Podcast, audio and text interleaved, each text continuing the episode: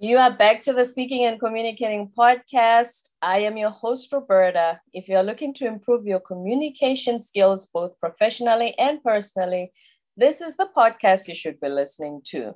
Today, I am joined by the best selling author of The Power to Speak Naked. He is a former stunt master. We're going to have to find out more about that. And he is a keynote speaker. So he's here to share with us a lot of tips to master if we want to have speaking careers. And he's also a father, a husband, which is please help me welcome Tyler. Hi. Hi, Roberta. It's a joy and a pleasure to be here. Thanks for being here. I'm excited about our conversation. I was very intrigued. First of all, let's talk about the stunt master thing. I want to know, you know, did you work with like Schwarzenegger, move with Tom Cruise? I want to know. So, so here's the funny thing I actually have worked with the governor, but not in film and television. I actually have been on stage with him at a Power of Success event where he was the keynote presenter and I was working the event. So I actually have worked with Arnold Schwarzenegger, but not in film and television, which I think is, is quite funny. not a Terminator. Yeah, I have met him. And, and don't call him the Terminator. You are to address him as a governor or Arnold Schwarzenegger, not any of the other things. It's very specific about it. And I mm. suppose, you know, when you've won an election, you have the right to ask that you be addressed with your proper title. But he's a very, very interesting and very charismatic man. I really enjoyed the time that I got to meet him. And, and I actually may be speaking with him again later this year. I'm just waiting to hear back from the event coordinator. Oh, that's really interesting. How did you get into being a stuntmaster? So I got into stunts. To be clear, I'm an actor who does stunts, not a stunt performer who acts. I started in theater when I was six years old, very, very early on. And I was blessed to grow up in and around the arts. I went to a fine arts high school. Before I even graduated, I had moved out to Vancouver, which is the Canadian version of Hollywood, and was performing in film and television at that point. So I got into film and television in my later teens. I did that until my mid 20s after 20 years retired. so, oh. because, you know, that's what you do after a 20 year career. But my later teens and early 20s, I knew a lot of really cool stunt professionals. My first agent when I was in Vancouver represented a lot of stunt performers uh, working around a lot of the stunt guys. And every once in a while, if I was the right fit, they would ask me if I would come and do some stunt work. So I got to work with some of the top professionals in the business and some amazing, amazing people who allowed me the freedom to do some really cool things because I know some really good stuntmen, I would never consider myself a stuntman. I'm a performer who does stunts, but I got to do cool ones like jumping out of a six story window. I got to do a sword fight with one of the top sword masters of his generation before he passed away, Richard Faraci. And so when you do that job, that means you are not afraid to die. Because when we see Tom Cruise doing it, he's not really doing it, it's Tyler doing it. So what your insurance is, everything is on point if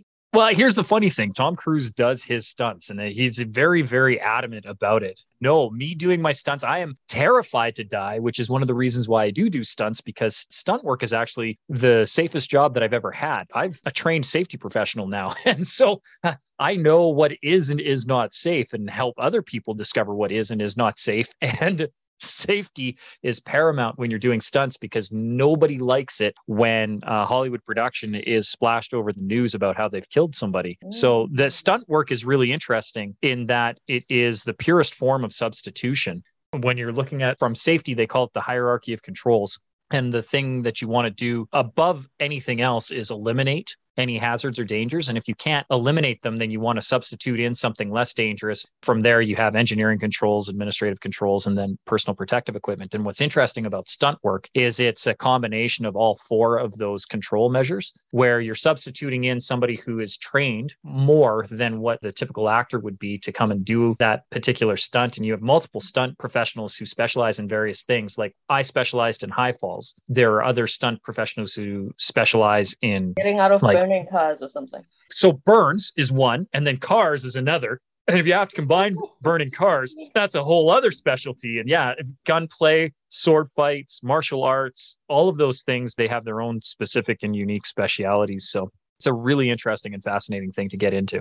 Were you married when you started this job? No, I married late and had children even later. It's funny because my wife has never known me as Tyler the actor. When we met, I was actually working for an airline and we met in an airport. I had retired from acting and was going back to school. So she knew me as this airline guy, entrepreneur, engineer type uh, recently that I've actually gotten back into film and television, that she's gotten to see some of the stuff that I've done. We've gotten my daughter into film and television as well. So that's been interesting for my wife to see that side in full because she's heard about it. Like all of my family and friends know me as the actor because I've been doing it for so long. Mm-hmm. Yeah. So, as exciting as this sounds, the next question is how did you move from this to boring public speaking? well, so first of all, I don't think public speaking is boring. I think it is fun. I think it is Some energizing. Of the people I coach, they might think so, but carry on. Sorry. Well, and, and that's the funny thing. I think if you have that vision of it, I think it's more a reflection of you speaking than it is of what public speaking is itself. By you, I mean the clients who think that the thing about public speaking is it, it can be boring, but it's because we know boring presenters and you can be incredibly fascinating and compelling. And public speaking is something that we've been doing for eons to communicate with each other if it truly was boring, the message would never have landed. But for hundreds of years, you had town criers, you had philosophers, you had like everybody at some point needed to communicate. And it was long before the literacy rates are what they are. So, like, we needed people who could public speak because that's how we got our news because we didn't have television or radio even in my culture back in the day you know at the village they'll have the king yeah. but he'll have his right hand man doing the speech and gathering the villagers together and they hear what he has to say. That was public speaking.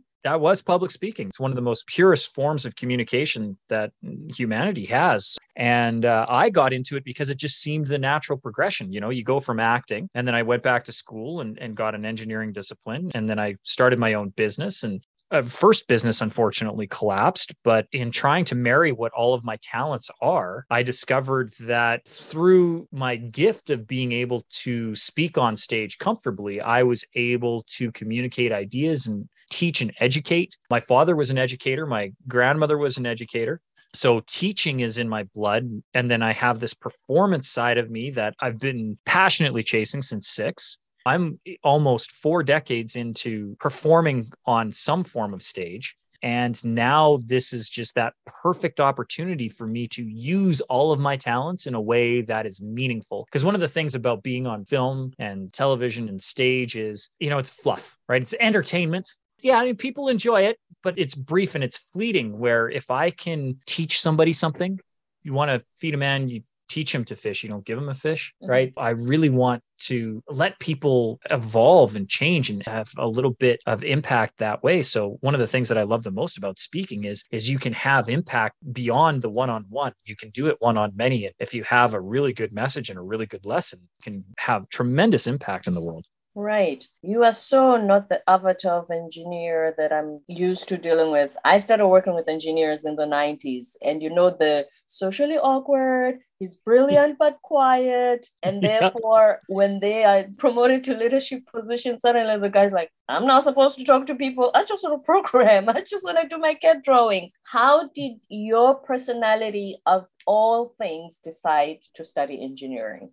It's been really weird because again i have this real arts centered part of my personality and I love performance. But one of the gifts that I got being in stage and film and television very early on in my life, when you're doing that kind of work, particularly when you're young, there's a whole bunch of rules around how long you can work and what needs to be in place when you work. And one of the things is they need to provide time for your education. Oftentimes, I would have like a private tutor or an educator who was working with me while I was away from school and doing some of these projects. So I got unbelievably good one on one attention. Plus, the school district that I grew up in was one of the top ranked school districts in the country. So, just from pure happenstance of geography, gifted one of the best educations I could have ever gotten publicly. So I had some of the top educators in the country who were invested in my education. Plus, I got private tutoring. So I was always very scholastic. Plus, being the son of an educator, especially when my father passed away, I was only six years old. Hmm. So that really had an impact on what I did with my life and some of the drive that I had behind what I was doing. I didn't ever want to be a disappointment to his legacy or his memory. So I have this hybrid of, particularly in the maths and sciences, I love, I love math. I love the purity of math, right? The There's no ambiguity with it. Those are the things that I like. I'm somebody who enjoys metrics. Like even in my speaking, I like to know the impact, but I like to be able to measure it. That's one of the reasons why you and I were introduced on Podmatch. And one of the reasons I love Podmatch so much over other services that will introduce guests to hosts Mm-hmm. is that Podmatch actually has metrics. I know how many social followers I've gotten, how many downloads I've gotten, how many episodes I've been on, what my ranking is, how many five star reviews I've received. All of those things are important to me because I'm, oh. yeah, I love the analytics. I love the science behind it.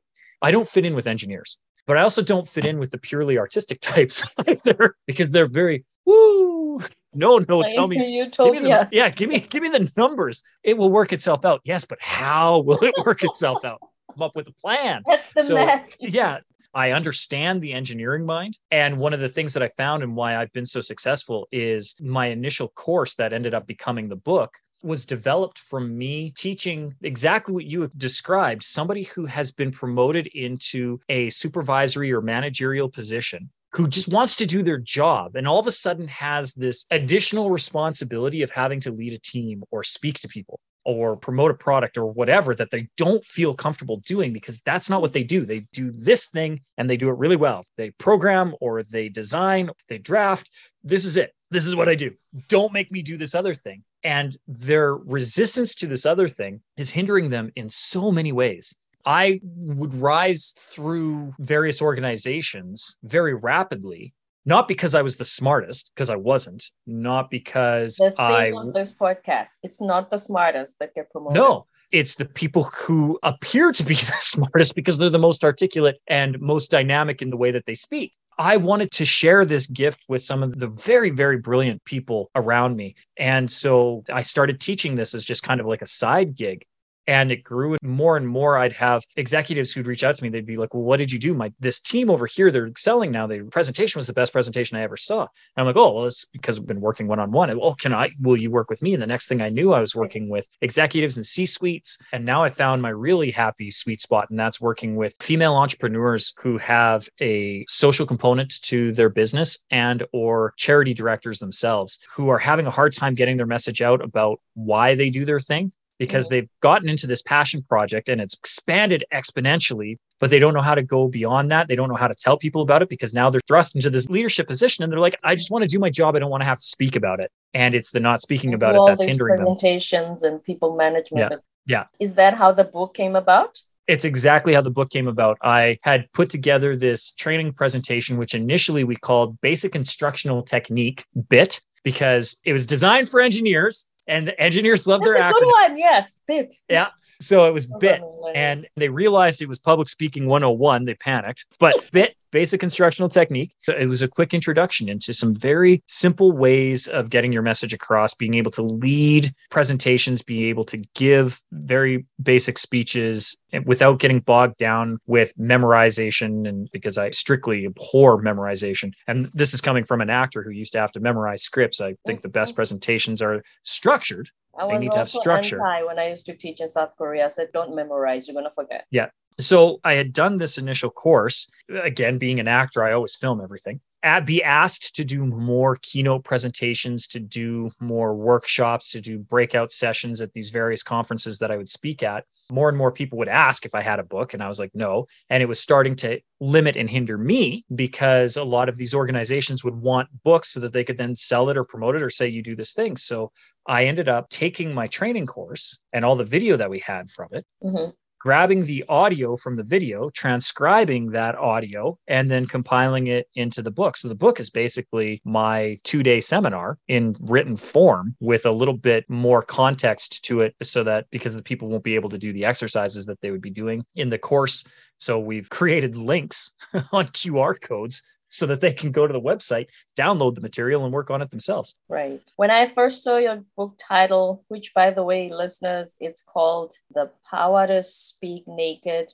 When you approached me, I said one of the podcasts, I said, I'm not sure if I want to speak to the guy because here's my problem. I don't want this thing of advising people to picture their audience being naked. If this is what he wants to talk about, I don't want to talk to him. I really detest that piece of advice. Tyler, please tell me that's not your book. Nope, not the book. As you know, it's actually uh, the opposite of. I too think that the worst advice you could give somebody is to picture your audience naked. Your audience is a sacred gift, for one thing. So you're doing a disservice to your sacred gift by diminishing them. Further, it's a waste of brain power. It's an unnecessary mental exercise when you have so many other things that you need to be focusing on, particularly your audience. So, no, I do not promote that. And as you and I had discussed, I would rather give somebody the power to speak naked than to ever picture their audience naked. And by that, I mean figuratively. I believe that everybody has a story to tell. You have no idea the impact that your story could have until you tell it. You don't know who needs to hear that. And I want to empower people to feel so confident in their message that it doesn't matter what they're wearing, that they could go wearing the emperor's new clothes and nobody would notice because the words that they were using and how they use those words would be so compelling and so engaging and so captivating that the audience wouldn't even notice and that they would have such confidence in themselves and their message and what they were doing that they wouldn't care. We don't need all the fluff. I want people to be able to give a raw, naked presentation. So they don't need the PowerPoint. They don't need props. They don't need audio visual. They don't need lighting. They need an audience, and the audience needs them. And that's all they need. And an audience is two or more people. One person is a conversation, two people is an audience. I want people to be so in the zone that they don't care, that they don't need it, that they can just give that presentation from the heart and have people truly engaged with them. And then the root of the title is that I strongly believe that the thing we're afraid to say is what our ideal audience needs to hear. And so when I say the power to speak naked, it doesn't mean literally taking your clothes off, but it means figuratively stripping yourself down to the raw, naked truth and having the bravery and the courage to share it in the way that it needs to be shared with the audience who needs to hear it. That's really what the nexus of the book is about. Being vulnerable, because that's what's going to connect you with your audience. You with your audience and your audience with you. Yes. Most people, they don't believe their lives are interesting enough for them mm. to have a story. What would you say to that? I say everybody has a story, and I can prove to your audience in under two minutes that they have at least five. What I want your audience to do right now to only do it if you are not driving in a vehicle. If you're listening to speaking and communicating while you're driving, it'll be hard to do this, but you can do it as a mental exercise. Just pay attention to the road. But when you're home, if you get a chance, you know, re listen to this episode and grab a pen and paper, take your age, however old you are, and round to the nearest five. So as I'm 42 right now, I would round down to 40. Okay, so I'm 45. Now you're going to take that number and divide by five, right? If I'm mm-hmm. 40, divide by five, I'm going to get eight. Whatever your number is, those are going to be the time periods that we're going to divide your life into. So five even time periods of X number of years. Mm-hmm. And now what I want you to do is for each one of those time periods, for me, the first time period being zero to eight, I want you to think really quickly and don't overthink this. You have less than 10 seconds. If I told you your first time period, whatever it is, zero to six, zero to eight, zero to 10, zero to 15, what is the first memory that comes to mind when you think of that time period, whatever it is? And this could be a sound, this could be a smell, it could be a color, it could be a vivid memory, or it could be a hazy feeling. Whatever it is, when you think of that first time period, what is the first memory that pops to your mind? And I want you to write it down. And then I want you to do that for each subsequent time period. And you should have five distinct memories that come to you. And we all have them. We all have them. Sometimes you have more than one. Sometimes it's a struggle to find the one in the one time period, but another time period has more. Write down what comes to mind instantly 10 seconds, 15 seconds tops. If you have to think more than that, you're overthinking it. In doing that exercise, I guarantee you, you at least came up with one thing. And that one thing is your story. The five things are your stories the key to this exercise is not the quick, simple math of discovering that we actually have the story. The real exercise and the work comes after that in the exploration of why. Why does that memory stand out to you? Why is it so significant? Why is it important? Why is it when you think back to that above any other memory that you have, that's the one that floats to the surface. That's the one that sits on top. And when you explore that why, that will start to inform why you do the things that you do, why these things are important to you. From that, you can start to explore the lessons. Who were you prior to that event? Who were you during that event? Who were you after that event? What did you need to know? What did you know? What did you learn? What did you need to learn? What could somebody else learn from that? And in exploring that, that becomes your story that you then tell to other people to inform them about what they could learn from what you learned. Even if you have the most boringest life, you're talking to an engineer. Who was a stuntman? Make... but that's exactly it. I was just at my 25th high school reunion, and there was a gentleman that was always off during high school, and a lot of guys picked on him. Later, we didn't know at the time, but he was on the spectrum, and he was always quirky. And his thing was he would play with a yo-yo everybody would bug him for using this yo-yo. Well, one of the girls remembered this about him. And one of the girls said, Hey, do you still play with yo yos? And he goes, Yes, because it's his coping mechanisms. It's how he deals with stressful situations, it's how he deals with life. And so he pulls out this titanium custom made yo yo and he starts doing these tricks. Well, he has spent the better part of two and a half decades mastering this thing. He was spinning it and flipping it around, and everybody was mesmerized by this. They're watching him do it, and he's like flinging it back and forth and up and down and catching behind his back. It's his zone, it's his genius fascinating. And if that's his only one thing, that's his oh. only one talent, it's still amazing to see. And so he can talk about flipping yo yos and amazing things that he does that I don't even know what they are, but he explains it and he knows and he he loves it and he talks about it with a passion and enthusiasm that just bleeds out. And you're like, hey, that's cool. And he entertained us like it was a Cirque du Soleil for like a good 20 minutes. We watched oh. him spin this yo yo around. That's his home. Yeah. And so anybody can find that in their lives. So everybody has a story you know, Les Brown says it better than I ever could. Never tell a story without a point, and you never make a point without a story. We illustrate our world how we see it through story. It's mm-hmm. how we communicate. It's how we understand each other. And it's through the power of story that we gain sympathy and empathy because they say never judge a person until you've walked a mile in their shoes. Well, I can't walk in your shoes, Roberta. I'm sure I would look fantastic in them because you know, can walk do, in heels. I can and do look good in heels, but it's still, you know, literally quite hard for me to do. We're physically distanced and we I don't know that you have my shoe size. The fact of the matter is though, it's hard for me to actually experience what you experience right? We are diversely different in almost every way conceivable. Mm-hmm. But if you tell me a story about how you experience the world, I can see the world through your eyes, through your description. And when you tell me how your world looks to you, I gain understanding. And it's in that gaining that understanding that we gain connection. As I said, we gain our empathy and our sympathy. It's an old sales adage that stats tell, but stories sell. Mm. Well, if I need to be sold on your worldview, I need to see it through your world. So I need to hear your story. Hence, they usually say people don't buy the product, they're buying you.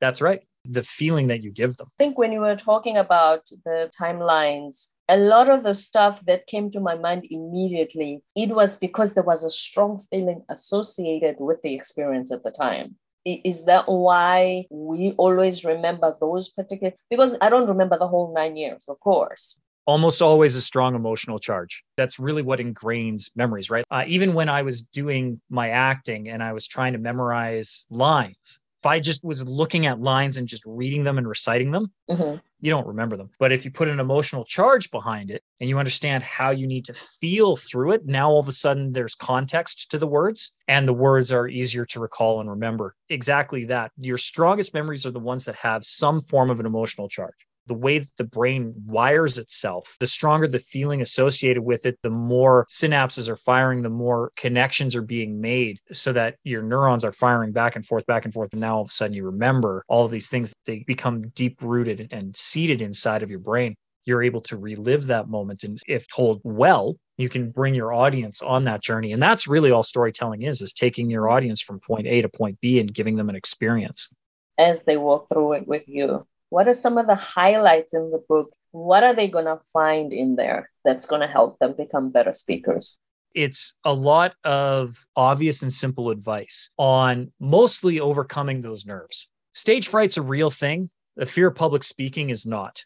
And I try to dispel that myth right up front because everybody will say, Oh, I'm terrified of public speaking. And I'm like, Really? Have you ever ordered food in a restaurant? And they'll be like, Yes. I'm like, Did you know your server? No. Let me get this straight. You went to a public place, spoke to somebody you didn't know, and got delivered to your table a thing that you asked for. Is that correct? And they'd be like, Yes. I'm like, Okay. So you spoke in a public place. That's public speaking to somebody you didn't know. That's speaking to a stranger. You asked for food and it came. So you got what you asked for. So, this notion that we're afraid to speak in public, that we're afraid to speak to strangers, or that we're afraid to ask for what we want in the world is completely null and void if you've ever been to a restaurant and had food come to your table. Don't you always ask for directions when we're lost? That's right. Well, no, because I'm a man, so I'm genetically oh. pre-programmed to not feel the need to ask for directions. But my wife, being smarter than me, will make me do it. At some point, I'll be asking a stranger for directions. But we do speak in public quite regularly. Stage fright, however, is a real thing, and it usually stems from this fear of public judgment. We're mm-hmm. afraid that when the attention is on us, that we will be negatively perceived. And so a lot of what the book goes through is those techniques to understand and believe in our core that the audience is on our side because they are. We are the expert because we are. Because if we weren't, we wouldn't have the platform. Right. We don't ask second best to come and present. Even if you're being voluntold to give last quarter's sales statistics at the next boardroom meeting, you are asked because you're the best choice from your boss if they could ask anybody else, they would have. And so you are being chosen because you are the expert. Now your job is to just deliver. And one of the other techniques that I talk about in the book is the fact that you don't have to talk the whole time. You can have a conversation with your audience. In fact, it's better to have a conversation with your audience. Mm-hmm. Uh, they've done studies on engagement where if you're just giving a monologue, as I am now, lovely diatribe, Tyler, your audience oh engagement God. is down 78% if you have a dialogue with that audience, you go up to 92% engagement. And that's a significant increase just by having them provide input into the talk. So, as an expert, given a platform, your job is to guide the conversation, not to dictate the conversation. So you don't have to talk the whole time. You can have other people chime in, give ideas. You, as the expert, get to either agree or disagree or guide it and say, no, that's a very good point. Have you considered this? Or have them support your point, saying, yes, that's, and if you look over here, this is where you will see that supported you know those are the really good and true presentations so i talk about secrets to engagement and re-engagement of your audience if prevention is better than a cure so we show you how to just not lose your audience right but if you have noticed that they started to drift how to bring them back I talk a lot about pre talk routines and what I do for my pre talk routine and how to develop one so that very much like a high performance athlete, you're doing the same thing over and over and over again. You're gearing your mind and body to understand that, hey, it's time to take the stage so that your body wants to take the stage so that you're in the right mindset. A lot of the book is around mindset and breathing, to be really, really honest, and mm-hmm. how that's into giving a very good and powerful presentation. I believe Tony Robbins does the same thing before every seminar. Yep. Every- yeah, he has. And not only that, in order to support his pre talk routine, his rider is like three pages long of all the things that he needs if he's doing an event outside of an event under the Robbins Research International, if right. he's going and speaking like a paid keynote presenter, there are so many things that he asks of any event so that he can be at his peak and optimal performance so that he has the right mindset to deliver. Because I mean, he's a presence. I mean, not only is he physically gigantic, but he is emotionally and mm. the energy. Like even just me thinking about the times that I've been around him energizes me. Like you can't help but think Tony Robbins' presence, and all of a sudden you're woo woo. He's literally yes. an electromagnetic field. he really is. Yeah. Right. You have to prime yourself to be able to speak and then engage your audience. So, one last thing that people need to remember. Yes. I have been on stage now almost four decades, and I have never given a perfect performance ever. Perfection is a fallacy, particularly in public speaking, but I have given some really good ones. Well, how do I get more confidence? Well, confidence comes through competence. And competence has a legal definition adequately qualified, suitably trained, with sufficient experience to perform the task with minimal or no supervision. You're adequately qualified because you have a story. Suitably trained, well, that's a matter of reaching out to somebody like Roberta or myself who have been doing this for a while and who you connect with, right? Who you resonate with, somebody who you intrinsically trust to guide you on this journey. The third component there sufficient experience to perform the task with minimal or no supervision. There are opportunities to speak everywhere. The first time you do it, you may not feel comfortable. The second time, you may not feel comfortable. 10 times in, you may not feel comfortable. But eventually, over time, it becomes easier and easier and easier until you look back and go, How is it that I was afraid to do that? I want you to think back to either your first kiss or the first time you ever drove a car. How terrified were you just before you did it? I used to you know? stop every time there was a truck, oncoming truck, and my driving instructor right. said, Roberta, why do you think he wants to hit you? Get over it.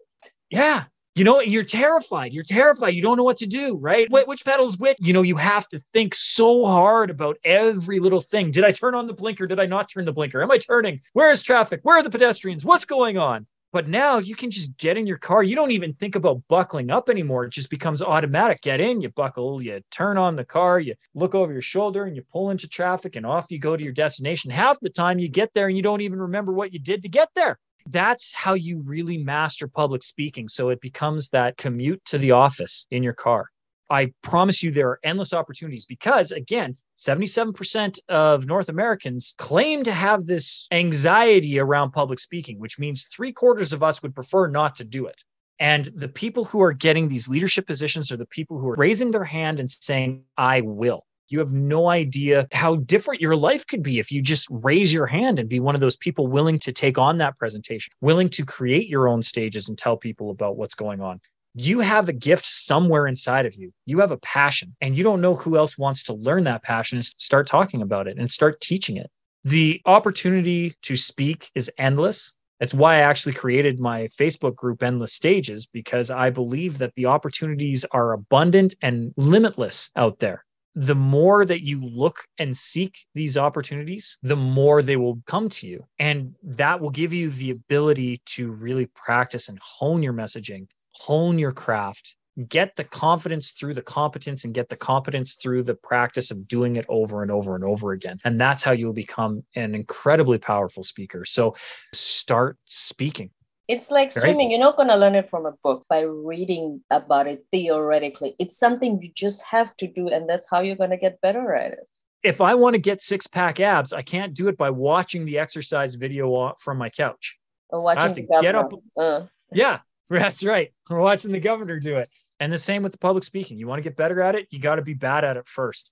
And trust me, I've been bad at it multiple times. And I learned from my failures just as much as my successes. And I learned from my successes just as much as I learned from my failures. And they are all part of my growth process. Right. And I'll, I'll never stop growing. So I'll never stop learning.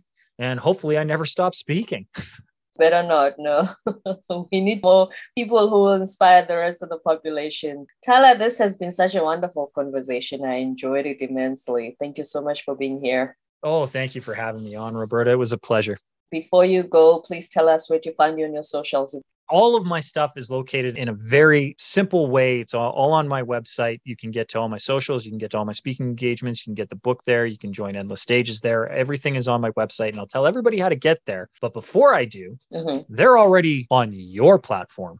And if they're listening to speaking and communicating and they're getting value out of what you bring to them each time, Roberta, every time they download and they listen to an episode, they're doing it for a reason. And if they haven't done so, I would ask that they take a moment and hit pause on whatever device they're listening to this and give you a five star review because that's how you're going to get more guests who can provide more value to your listeners who are downloading this right now. So, the least you can do, because you're already on this platform, is to hit pause, give it a five star review. And if you're willing to do that as a thank you from me on behalf of Roberta, it would be my pleasure to invite you over to my website, which is seantylerfoley.com. And it's spelled the proper Irish way S E A N T Y L E R F O L E Y.com. If you come over to seantylerfoley.com, you will find all things Tyler there. Right at the top of the page is the link to join Endless Stages. Please come through the link. Don't just look it up on Facebook because if you look it up on Facebook and join, you won't get all the free stuff. But if you join through the website as my gift to you for giving a five star review to Roberta, yes, I will give you a free PDF download of The Power to Speak Naked so that you can have a copy to look for without having to buy the book. And then you'll know what it's like. And then if you want to buy the hard copy book, we'll also give you free access to my Drop the Mic Speakers program, which is an online self paced video series. As a member of Drop the Mic and Endless Stages, every Tuesday at noon Pacific, 3 Eastern, I come live for 20 minutes to talk about public speaking and give inside tips and tricks on how to be a better speaker, where to find stages, how to find those platforms, where to find those platforms. All of these things I talk about uh, every Tuesday for 20 minutes at noon Pacific, 3 Eastern. Come on over to SeanTylerFoley.com. It'd be my gift to you, but only, only, only and you have given Roberta a five star review because you're listening to Speaking and Communicating right now. And if you are, there's a reason. We'd love to know what it is. So don't just put the five stars and walk away. Actually, let Roberta know what it is about her show that you enjoy so that she can tailor the content to best suit you. And if you will do that, it'll be my gift to you to get all those freebies and more if you come over to SeanTylerFoley.com. Thank you, Sean Tyler Foley, for that. And everybody's listening is going to give a five star review because we all want those benefits. That's right. And let me just test to see how Irish you are. How do you pronounce E O G H A N? Egon? Owen. See, I'm more Owen? Irish than you are.